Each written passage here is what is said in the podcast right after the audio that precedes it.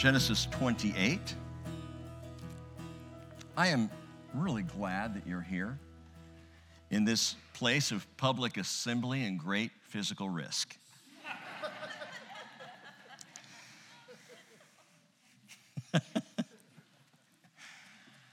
In Genesis 28, we went through this on Wednesday night. I'm going to repeat a few things that we talked about Wednesday. So if you've heard that teaching, many of you haven't, if you weren't here because they're not up on the website yet because we're having web difficulties. Oh, that's just the way things are. Uh, it is up on the podcast and on YouTube. By the way, it is on YouTube now. So if you want to take that risk, you can go to Bridge Christian Fellowship Whidbey on YouTube, and you'll find all the teachings. It goes back to about Genesis 6, I believe. So that's available to you as well.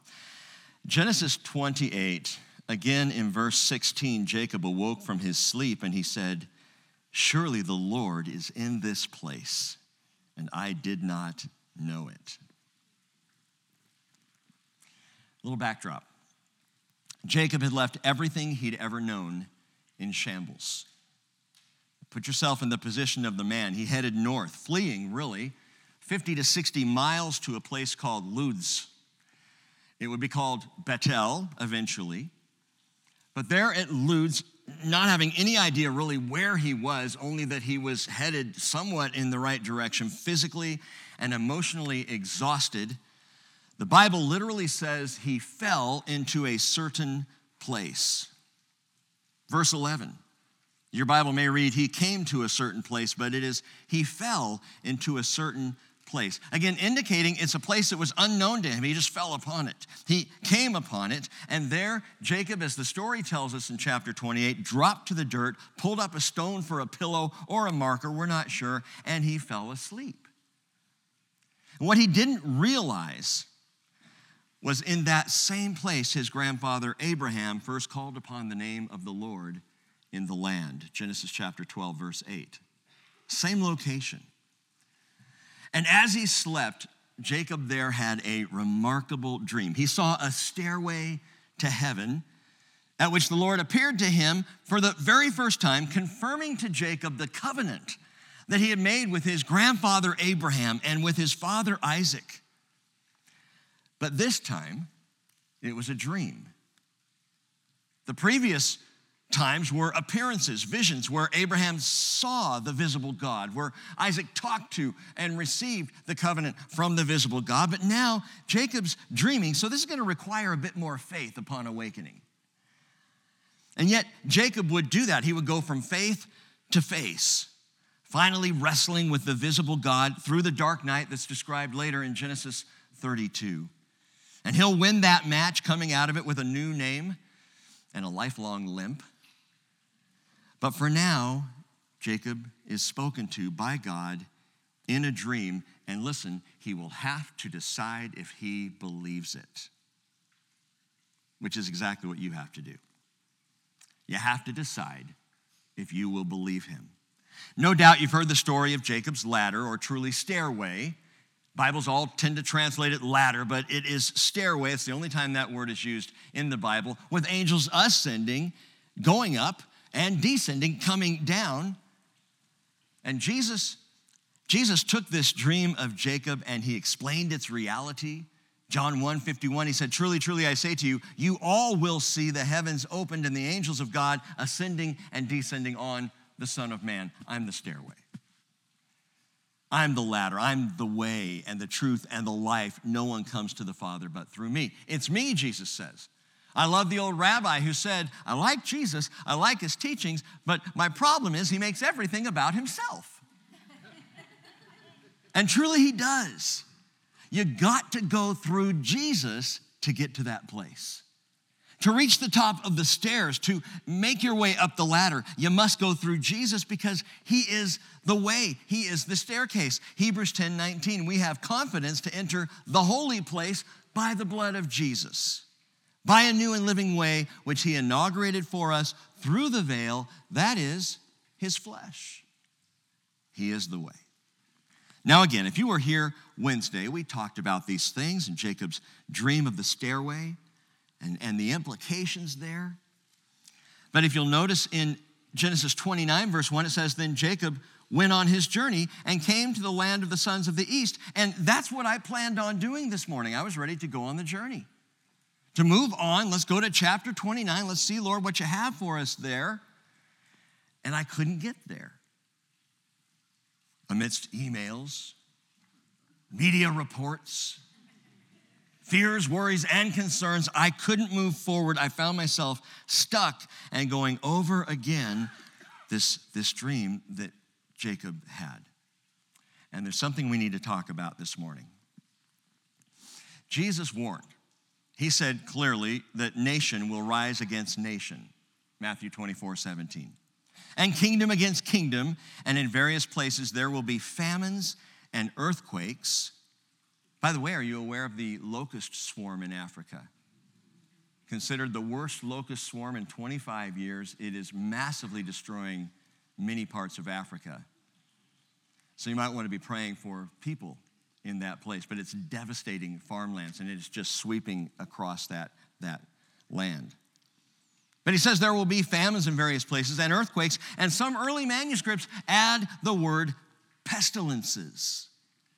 There will be pestilences. Well, the word pestilence in the Greek is thanato, thanato, which means death there will be death. There will be deaths, things that cause death. Pestilence is that which causes death apart from war, famine, and natural disasters. So, what does that leave us with? Disease. And of course, it's on everyone's radar and it is changing minute to minute, day to day coronavirus disease 2019 or COVID 19.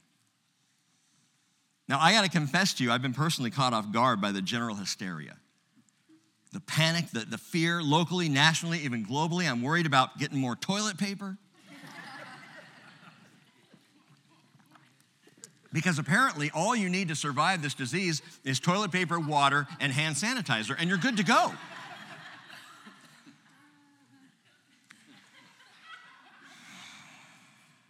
Locally, nationally, globally, this has been remarkable. Les said earlier, it's kind of like a 9 11 moment everybody is in a panic. And as, as varied as our world may be in terms of culture and nationality and everything else, people are all kind of watching this, and, and everywhere you go, this is being talked about this fear, this worry, and no surprise. You see, when all of our hopes and dreams are set on this life and this life gets threatened, it's terrifying. That's really the problem. Underneath everything that's going on is people are, again, reminded that they are temporary, reminded that this flesh will fail, reminded that, they're, eh, eh, that, that, that if I'm hoping for today or tomorrow or the next day and it may not come, well, what then? And, and there's just this mass hysteria as of yesterday, well, actually this morning, because I looked it back up this morning. This morning, March the 8th. 107,802 people have been infected globally with coronavirus 2019.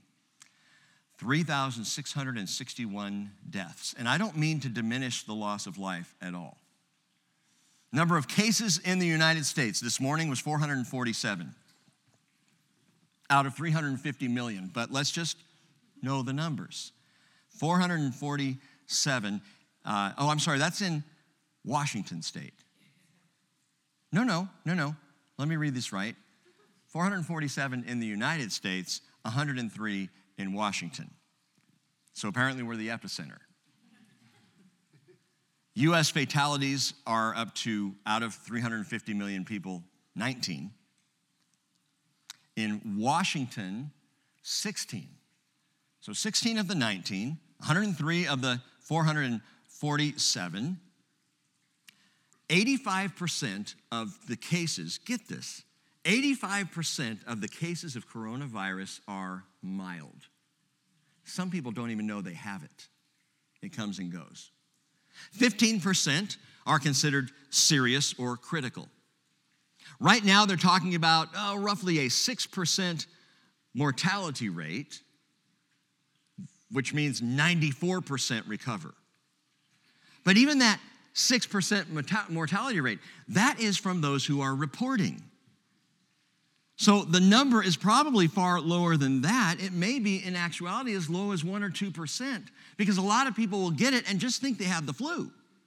Think they just have some uh, late winter illness and so they stay home for a few days and they get over it and get better and get on about life, which is what we do. The, flu kills far more people every year than this has so far.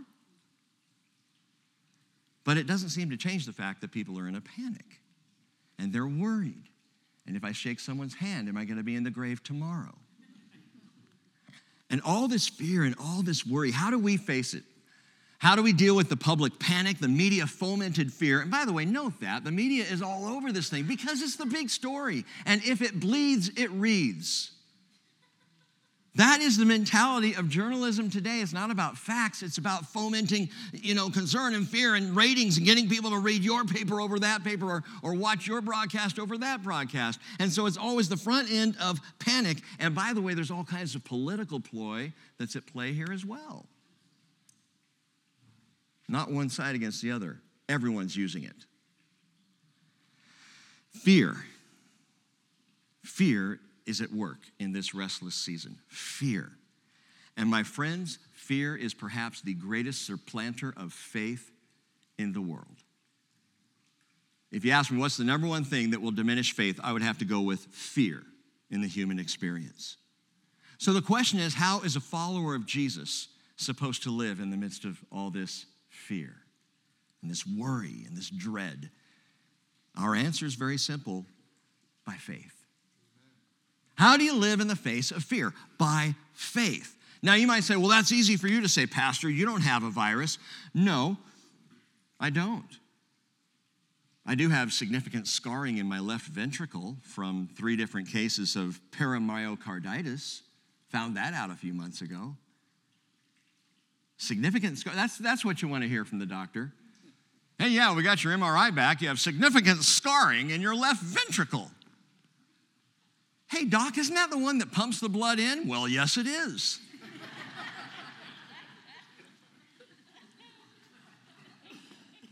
and then he showed me on the MRI the significant scarring. It's like two little dots.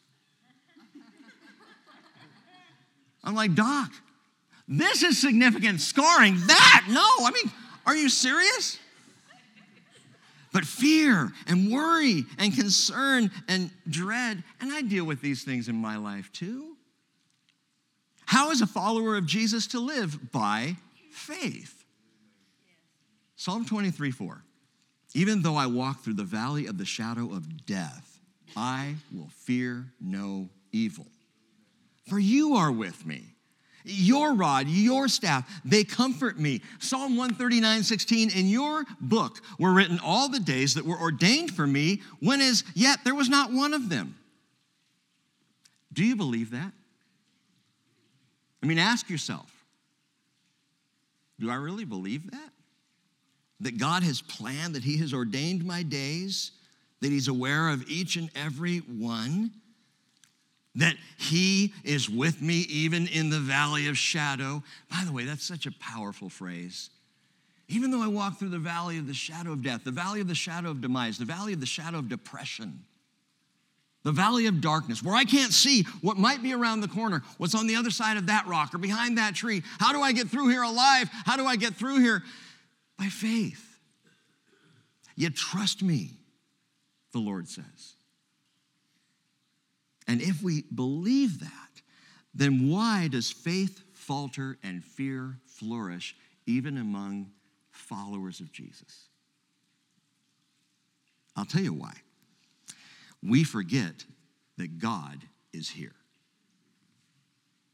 Jacob woke from his sleep and said, Surely the Lord is in this place, and I did not know it. The man fell asleep, exhausted and I think worried and, and confused because he didn't know God was there. He wasn't aware that God was in that place. I think Job had the same experience.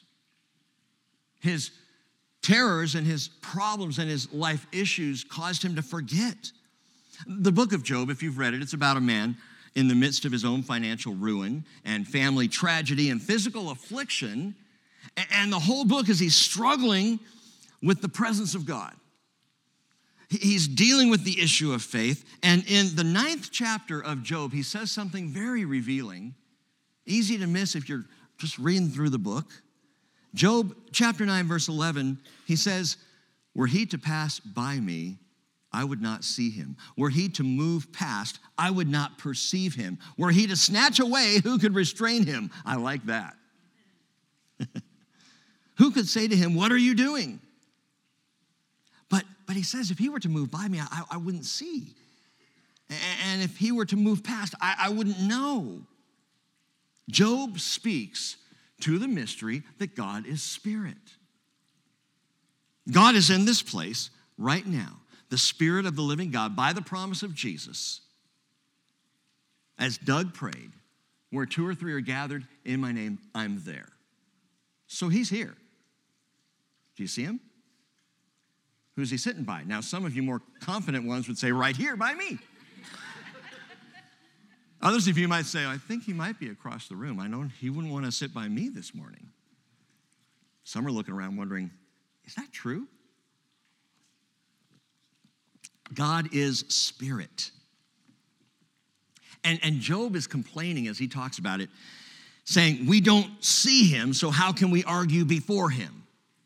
In fact, in Job chapter 9, he's arguing for an advocate. I just need an umpire, he says.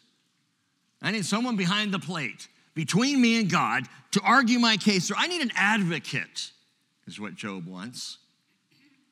Hey, at least Job is aware of God unseen. At least Job knows that God is spirit. Faith falters and fear flourishes when we forget, when we don't realize God is here. I don't mean just here in this place on a Sunday morning. I mean here in my life. Here in my presence, His presence in my presence. We often pray, Lord, we invite you to be here. Well, He's already here. I often say, God, fill me with your presence. And it's like He's already, I can imagine how He must feel sometimes. I'm already, because you, you're asking me to be there. That's great. I appreciate, but I'm here. Hello. God is here. And again, Jacob's realization upon awakening from the covenant dream surely the Lord is in this place, and I did not know it. Now he does. He knows now. He just didn't realize it when he arrived at this place. He didn't know God was with him. He arrives at this place called Luz. I, I shared last week or Wednesday night, Luz can mean separation. It can also mean almond trees, but it can mean separation. And Jacob arrives at this place of separation, separated from his family. Things have not gone well. He has the birthright, he has the blessing, but now he's on the run. And he arrives there at Luz, a real loser, I tried it Wednesday night, Doc. I didn't get anything. I'm telling you, I, I was looking forward to this morning because Wednesday night was a tough crowd. It really was. He arrives there at Luz, this place of separation. It will be called Bethel, house of God. But when he arrives there, it's separation. He doesn't know that it's Bethel. He doesn't realize God is there. Think about Jacob in this moment of his life. He went from being a peaceful man living in tents to a running man living in tents. in tents. And here he is at Luz, and the first we see is this weary Jacob, alone, separated from family, unaware that God is in that place. He didn't know God was with him. Now, listen, that's Jacob, who would be named Israel eventually, and the people of Israel would suffer the same problem. In fact, 1,800 years later, in days of a different kind of distress than their father Jacob's. Israel's most tragic demise would be for the very same reason. I did not know he was in this place. Listen to this Luke chapter 19, verse 37. As he was approaching the, near the descent of the Mount of Olives, The whole crowd of the disciples began to praise God joyfully with a loud voice for all the miracles which they had seen, shouting, Blessed is the King who comes in the name of the Lord. Psalm 118, 26. Peace in heaven and glory in the highest. These were his disciples, his followers, and those who were caught up in the moment of Jesus riding on the donkey coming into Jerusalem, fulfillment of biblical prophecy. And some of the Pharisees in the crowd said to him, Teacher, rebuke your disciples. But Jesus answered, I tell you, if these become silent, the stones will cry out. When he approached Jerusalem, he saw the city and he wept over it, saying, If you had known in this day, even you, the things which make for peace, Jerusalem, city of peace. If you had known the things that make for peace, but now they've been hidden from your eyes, for the days will come upon you when your enemies will throw up a barricade against you and surround you and hem you in on every side. Understand, Jesus is weeping as he says this. He is speaking through tears when he says, They will level you to the ground and your children within you, and they will not leave in you one stone upon another. Why? Because you did not recognize the time of your visitation. They didn't know God was in that place in the person of Jesus Christ. They were unaware of the very presence of the Lord, and Jesus weeps. City of God that housed the temple of God would fall because it was filled with a people who did not recognize the presence of God with us, Emmanuel, Jesus Christ himself. Just as Job said, Were he to pass by me, I would not see him. Were he to move past, I would not perceive him. And they didn't, and so they fell. Because without faith, all you're left with is a failing fear. And maybe you agree with Job and you say, Yeah, but that's my problem. I can't see him. I can't perceive him. Okay, listen very carefully. This is what Jesus said God is spirit, and those who worship him must worship in spirit and in truth. Because God is spirit, because we recognize that He is spirit, those who worship Him must do so in spirit and in truth. How many times have you heard Jesus say that? How many times have we been over that verse? God is spirit, and those who worship him must worship in spirit and in truth. And oftentimes we'll pray it at the beginning of a Sunday morning uh, worship series. You know, hey, Lord, we worship you now in spirit and in truth. In spirit and in truth. And we throw these words around and stop for a moment and think, what does this mean? To worship in spirit doesn't mean, hey, we've got the spirit. Yes, we do. We've got the spirit. How about you? To worship in spirit is not an emotional workup. To worship in spirit isn't a sensational buzz from a particular song. To worship in spirit is what we have been talking about for the last two or three weeks. I don't know if you realize that. To worship in spirit is to know God in this place by spirit. It's not head knowledge that gets it. It's my spirit man that understands. To worship in spirit is to recognize the presence of God, that my spirit is in communion, communion and communication with his spirit. Now, listen again because this is what Paul says in Romans chapter 8. Verse 5 those who, who are according to the flesh set their minds on the things of the flesh, but those who are according to the Spirit, the things of the Spirit. Now, I know some of us will hear that from time to time and go, Yeah, but I don't know how to get there. I want to have a spiritual mindset, I'm just not sure how. Paul goes on the mind set on the flesh is death, but the mind set on the Spirit is life and peace. Because the mind set on the flesh is hostile toward God. It does not subject itself to the law of God. It is not able to do so. Do you hear that? There's a clue. If you're in the flesh, you're probably hostile to God. If you're in the flesh, you're not paying attention to the things of God. If you're in the flesh, you don't want to even obey God. That's the mind of the flesh. Mind of the spirit is aware of the presence of God. And then he says, For the mindset on the flesh is death. But the mind set on the Spirit is life and peace. Now, there's a hint that your mind is set on the Spirit. You feel life and you are at peace. And some are thinking right now, wow, that's bad news for me because I'm in distress. Pay attention. He says, the mindset on the flesh is hostile toward God. It does not subject itself to the law of God. It is not even able to do so. And those who are in the flesh cannot please God. However, you are not in the flesh, but in the Spirit, if indeed the Spirit of God dwells in you. But if anyone does not have the Spirit of Christ, he does not belong to him. If Christ is in you, though the body is dead because of sin, yet the Spirit is alive because of righteousness. And if the Spirit of him who raised Jesus from the dead dwells in you, he who raised Christ Jesus from the dead will also give life to your mortal bodies through his Spirit who dwells in you. And he continues on, flesh and spirit, talking about this dichotomy. But what he's talking about here is personal fellowship with the very present God that is God in this place. I don't see him, says Job. I don't feel him, says someone else. And to some, the idea of my spirit in communion with the Spirit of God sounds mystically esoteric. And we struggle with how to get there. How do I become spiritually minded?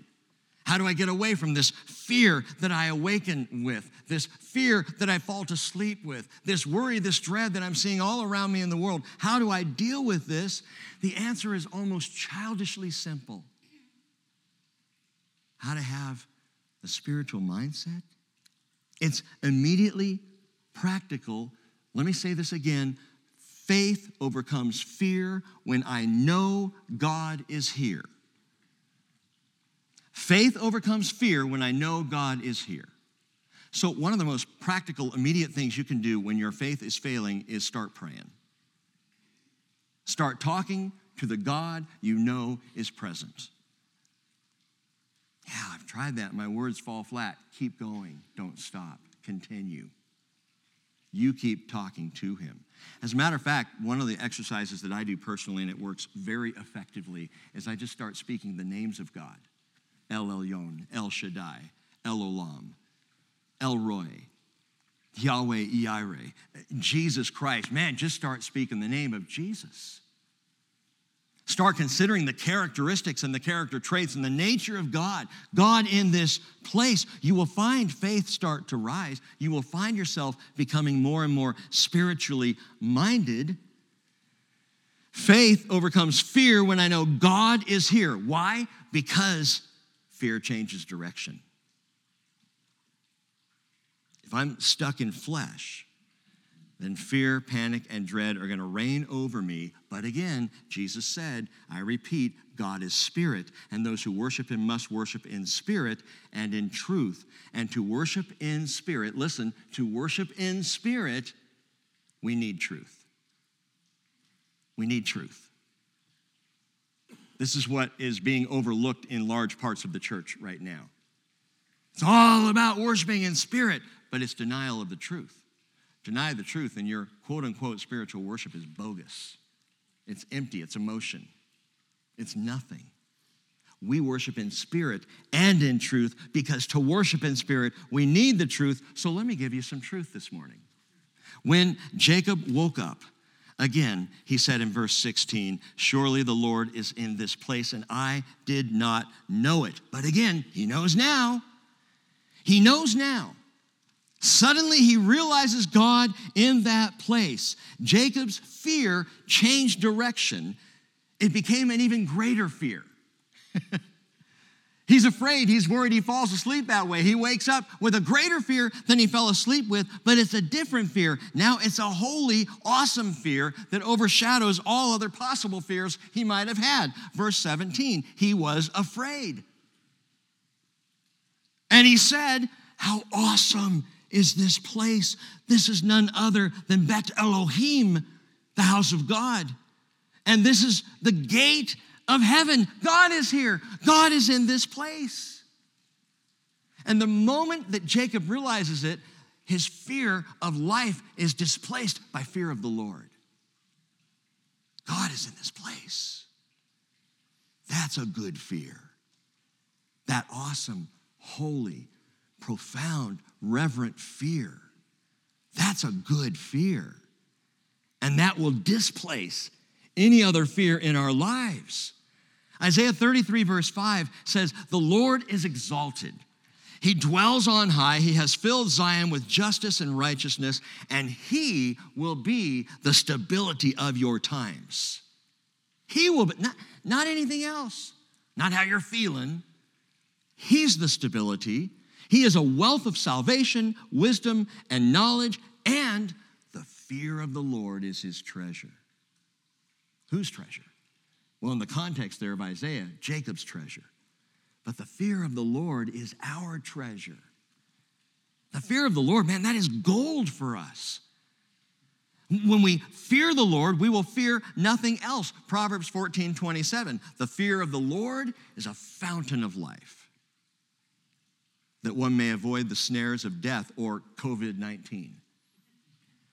Whether fear comes from death, or fear comes from disease, or fear comes out of depression, or fear comes from disaster, hey, how about that? Four tornadoes set down in Nashville last week and devastated the city. Those four tornadoes caused more immediate death than the coronavirus. But that wasn't in the news anymore this morning. We're done with that. My friends, when fear changes direction, and rather than being a worldwide, global epidemic of confusion and fear, when fear changes direction and becomes Godward, suddenly my times stabilize suddenly I'm on level ground when fear changes direction in spirit and in truth. Now, think this through with me. So, Jacob awakens, realizes the Lord is in that place, is filled with the fear of the presence of God. Why? What changed in Jacob? In spirit, he heard truth. In spirit, he heard truth. Look at verse 13. Behold, the Lord stood above the stairway to heaven and said, I am the Lord, the God of your father Abraham, the God of Isaac, the land on which you lie. I will give it to you and your descendants. Your descendants will also be like the dust of the earth. And you will spread out to the west and to the east and to the north and to the south. And in you and in your descendants shall all the families of the earth be blessed. Out in the middle of nowhere, with the birthright and the blessing seemingly 50 to 60 miles behind him and nothing but dark uncertainty and dread ahead of him, God confirmed the covenant in truth. Jacob heard the truth. We worship him in spirit and in truth. We need truth to worship in spirit. And he hears the truth and, and he is remarkably changed as he wakes up. God confirms the covenant directly to Jacob. And two things we saw on Wednesday night that are amazing to me. First off, he doesn't rebuke Jacob. Notice that. That's that in of itself, that's a sermon right there. Why, and when he finally speaks to Jacob directly, does God not say one negative thing about Jacob's behavior? Because that wouldn't do any good. This is a new thing Cheryl and I have. You know, when one of us goes negative, the other one says, Is that helpful? and I say, No, it's not.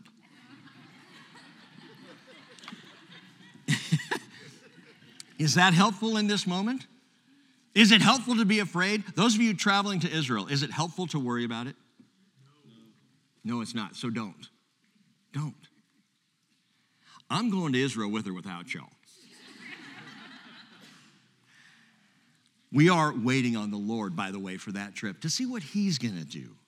And so far, the Lord hasn't said otherwise. We're going because that's what He is leading us to do. And if He puts up the roadblock, fine, okay, not a problem. But until then, the day in, day out, oh, just don't worry about it. I don't even know where I am.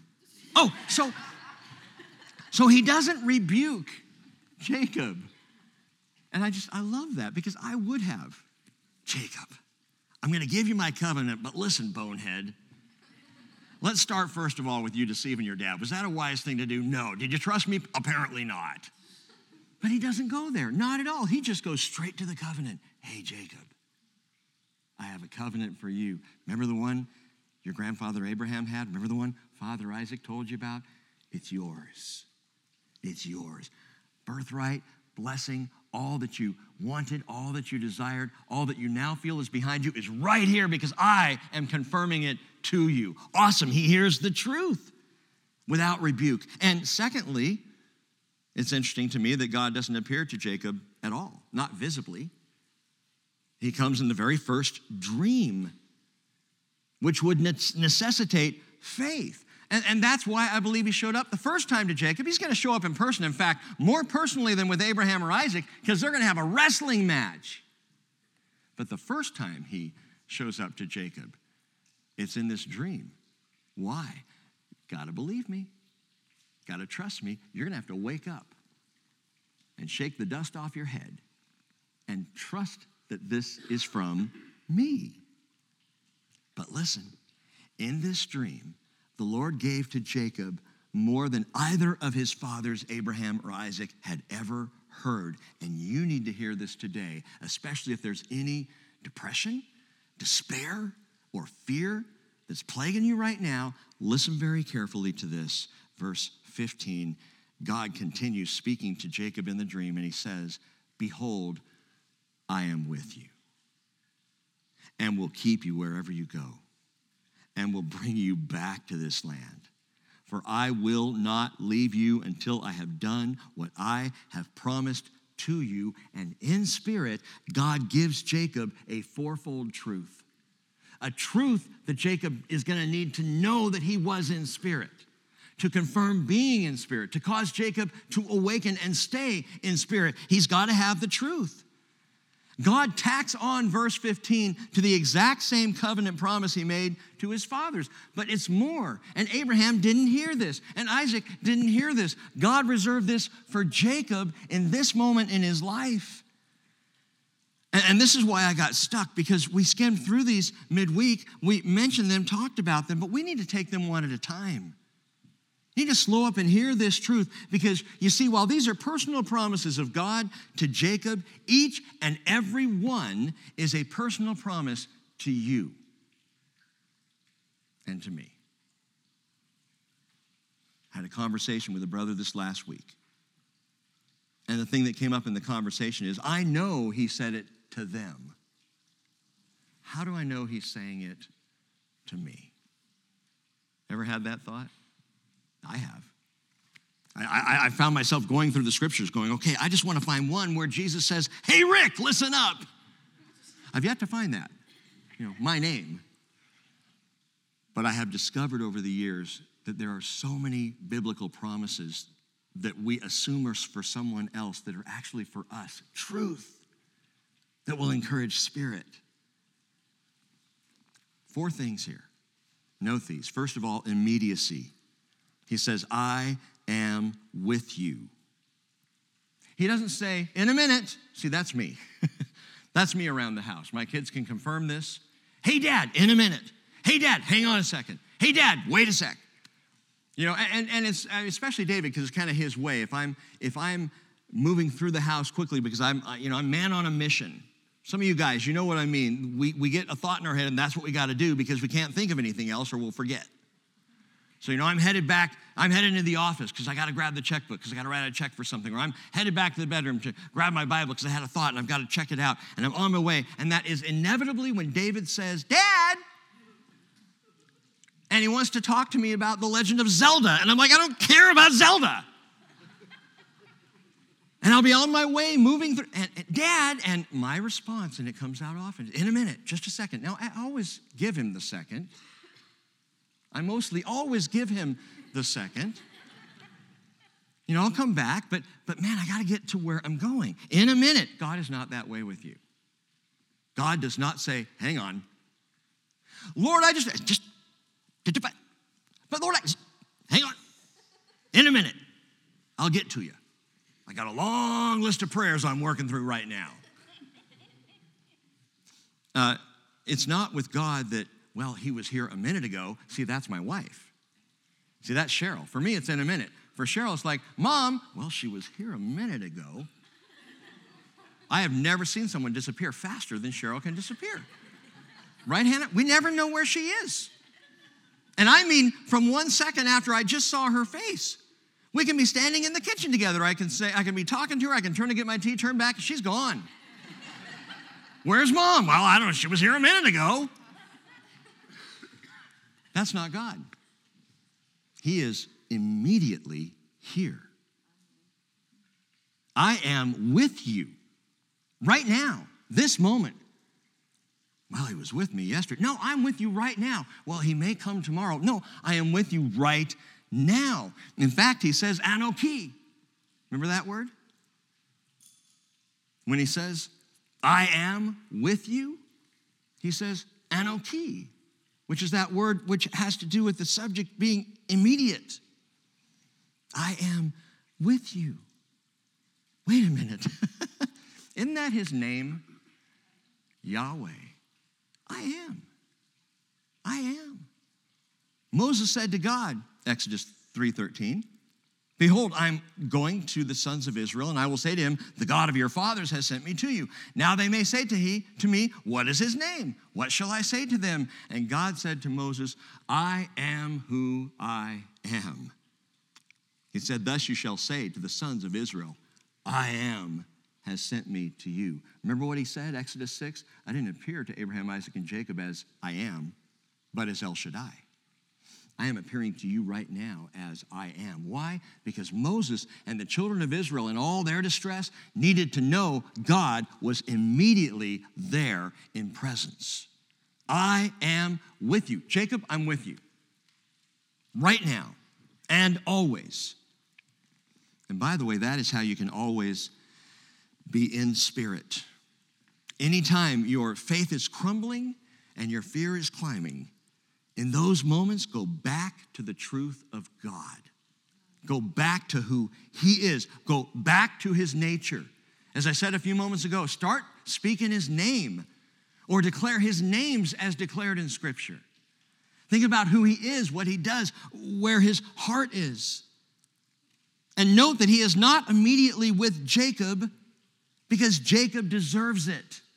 He is immediately with Jacob because that's who God is. Lest he is not with you because you've earned the right. He's with you because that's who he is. We've learned this in, in praying for people. When someone's sick, I may have shared this with you before, but when someone comes and they need prayer or they're sick or whatever, I used to pray saying, Oh Lord, this person is your servant. Please bless them with healing. Oh Lord, this, this person is so faithful. Please, bless. I don't do that anymore. I say, Lord, we are calling on your faithfulness. We're appealing to your grace, to your, it doesn't matter if the person's the best one among us or the worst among us. It has nothing to do with it. It's the nature of God that we're focused on. It's who he is. I'm with you, Jacob. Well, I, I'm trying to please you. It has nothing to do with that, Jacob. I'm with you because I'm with you. He's immediate because that's who he is. Jesus said, I am with you always, even to the end of the age. You know what it would take for Jesus not to be with you personally? It would make him a liar. Jesus would have to be a deceiver to not be with you right now. And again, that has nothing to do with you. It has everything to do with him. He made the promise on his own character and nature. Therefore, he must be with you. It depends on Jesus. He said, I will not leave you as orphans, I will come to you. After a little while, the world will no longer see me, but you will see me because I live. You will live also. And in that day, you will know that I am in the Father, and you in me, and I in you. But please listen, you can only truly know that in spirit. You have to be in spirit to believe that, to accept that. Well, okay, what if I'm not feeling him? We love to use that phrase today. I'm just not feeling it, whatever. What if I'm not feeling him? Go back to the truth. Jesus said, John 8 31, if you continue in my word, you are truly disciples of mine. You will know the truth, and what? That truth will set you free from what? Your flesh. your fleshly mindset. It'll set you free from all of this fear that tries to hold us down. The truth. Having trouble being in spirit, go back to the truth. Read the word again. Just start reading the Bible. I tell people, man, open up the Gospel of John. You can't get but two chapters into that, and you're already feeling better. You get into the third chapter, God so loved the world, and hey, that's for me. And you move through the Gospels, see who Jesus is, walk with him in the Galilee, go with him up to Jerusalem, follow him through the hills of Judea and see what that does to your spirit, just being in the truth. Read the word, especially the, the, passages that describe and declare his nature. Because again, it's not about me, it's about him. And in truth, he keeps me in spirit. So to be spiritually minded is to be in the truth. Spirit is communion with God, and truth is stability in these times. So, immediacy, he says, I'm with you. Secondly, indemnity. He says, I will keep you wherever you go. Indemnity.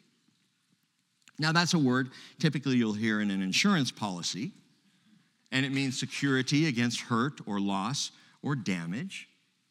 But he, listen, he says, I will keep you wherever you go. Keep you. Keep you in the Hebrew, it's a good word, easy to remember, it's smarty. Smarty. I will keep you.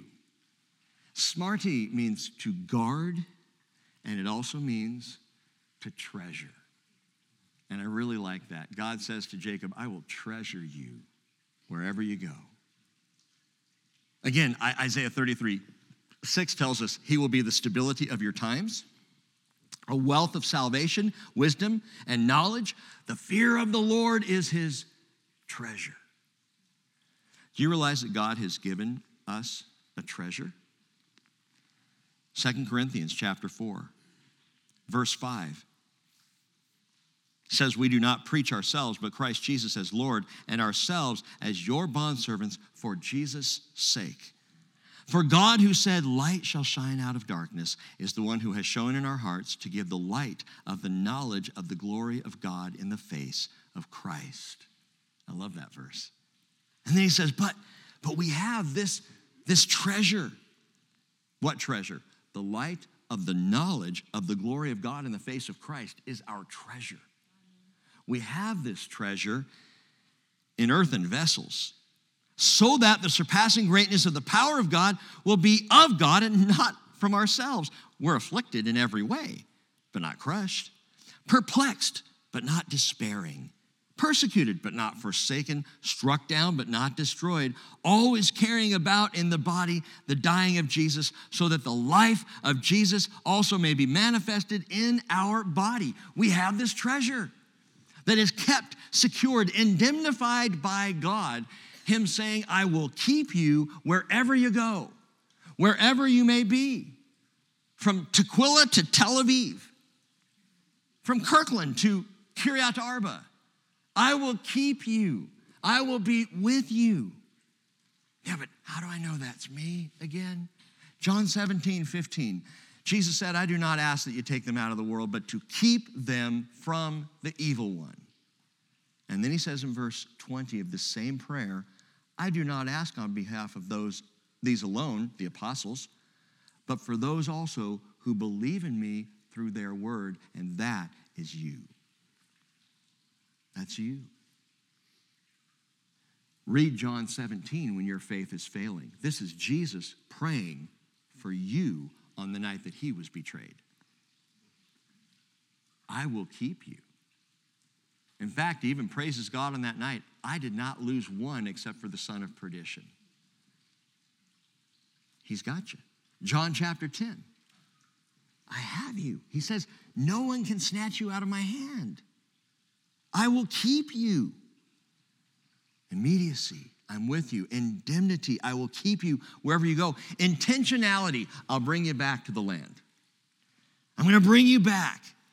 Jacob, I know you're going out and you're going to be a, foreigner. You're going to be a sojourner, but I will bring you back 20 years later, he did, by the way, to the exact same place.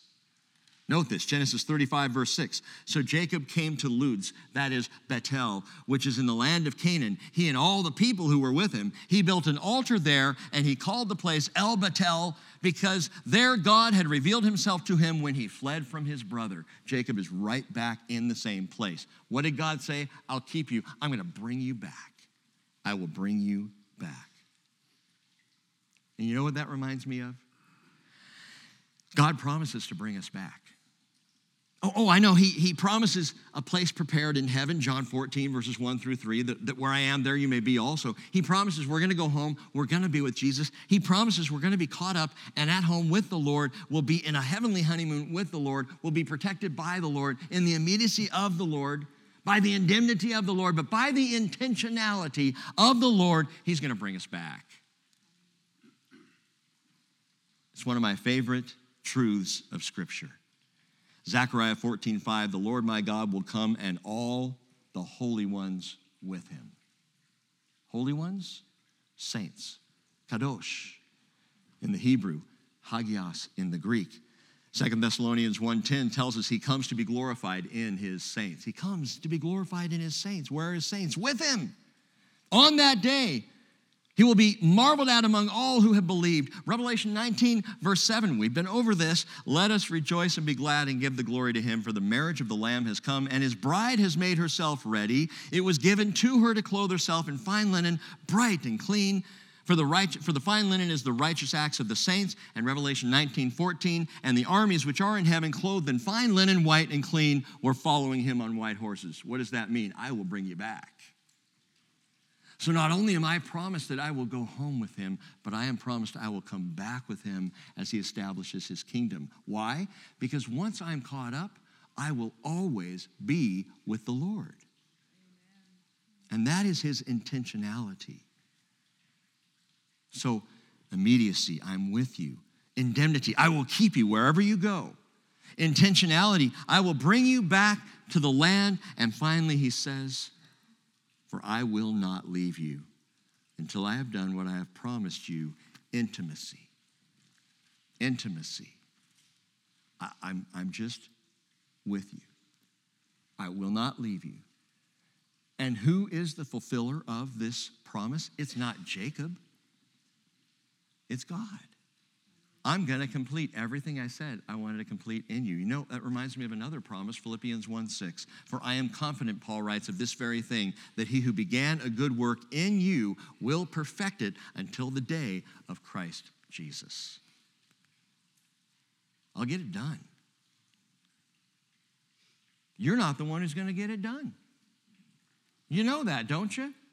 You are not going to perfect yourself. You're not going to make yourself holy and righteous. You're not the one who's going to finish the job. He's the one. He's the author, started your faith, and the finisher who will complete your faith. He's got you. And, and he says he will, he'll, he'll, he'll perfect it until, until what? Until the day of Christ Jesus. That is, until he's done what he's promised. I think it's funny because he says, I will not leave you until I have done what I have promised you. And some might say, lacking faith, oh, so when he's done what he's promised, he's going to leave him? no. The guarantee is, I am with you all the way to the absolute perfection of your life. When you are perfected in Christ, because when I'm perfected in Christ, I know and will know he'll never leave me. So, intimacy. And when you hear all these things, I don't know about you, but reading over verse 15 again, I am with you. I will keep you wherever you go. I will bring you back to this land. I will not leave you until I have done what I have promised you. The overtones of that, to me personally, are remarkable. And I got to ask you, in reading that and hearing that, how's your fear this morning? How you doing? Verse 16, Jacob awoke from his sleep and said, Surely the Lord is in this place and I did not know it. Do you know God in this place? Do you know God is in this place? If you're ever doubting, if in spirit is shaky, get in the truth. Truth will bring you back to spirit, in spirit and in truth. The Jews have a name for God. We shared this on Wednesday night. The Orthodox won't say Yahweh. They certainly won't say Yeshua. they will say Hashem. Hashem, the name. You'll hear them praying, and you'll hear the word Hashem come out as they're, as they're praying. They also have another name you might not find as familiar, and that is Hamakom. Hamakom, this place, the place. God is the place. He fell into a certain place, verse 11. He fell into Hamakom. And the Jews recognized that as God Himself. God is the place in spirit and in truth. Verse 18 So Jacob arose early in the morning and took a stone that he had put under his head, and he set it up as a pillar. He poured oil on its top. He called the name of that place Bethel. However, previously the name of the city had been Luz. And then Jacob made a vow saying, If, but it's not if, it's since. It's since since God will be with me and will keep me on this journey that I take and will give me food to eat and garments to wear, and I return to my father's house in safety, then the Lord will be my God. This stone which I have set up as a pillar will be God's house. And of all that you give me, I will surely give a tenth to you. And then verse 29, verse chapter 29, verse 1, then Jacob went on his journey. Literally, he lifted up his feet. You know why? Because Jacob's got a little spring in his step. He's got a little hitch in his giddy up. It's not a walk in the dark any longer. Now it is a walk of confident encouragement by the word of the living God. Jacob lifted up his feet. And that's what happened.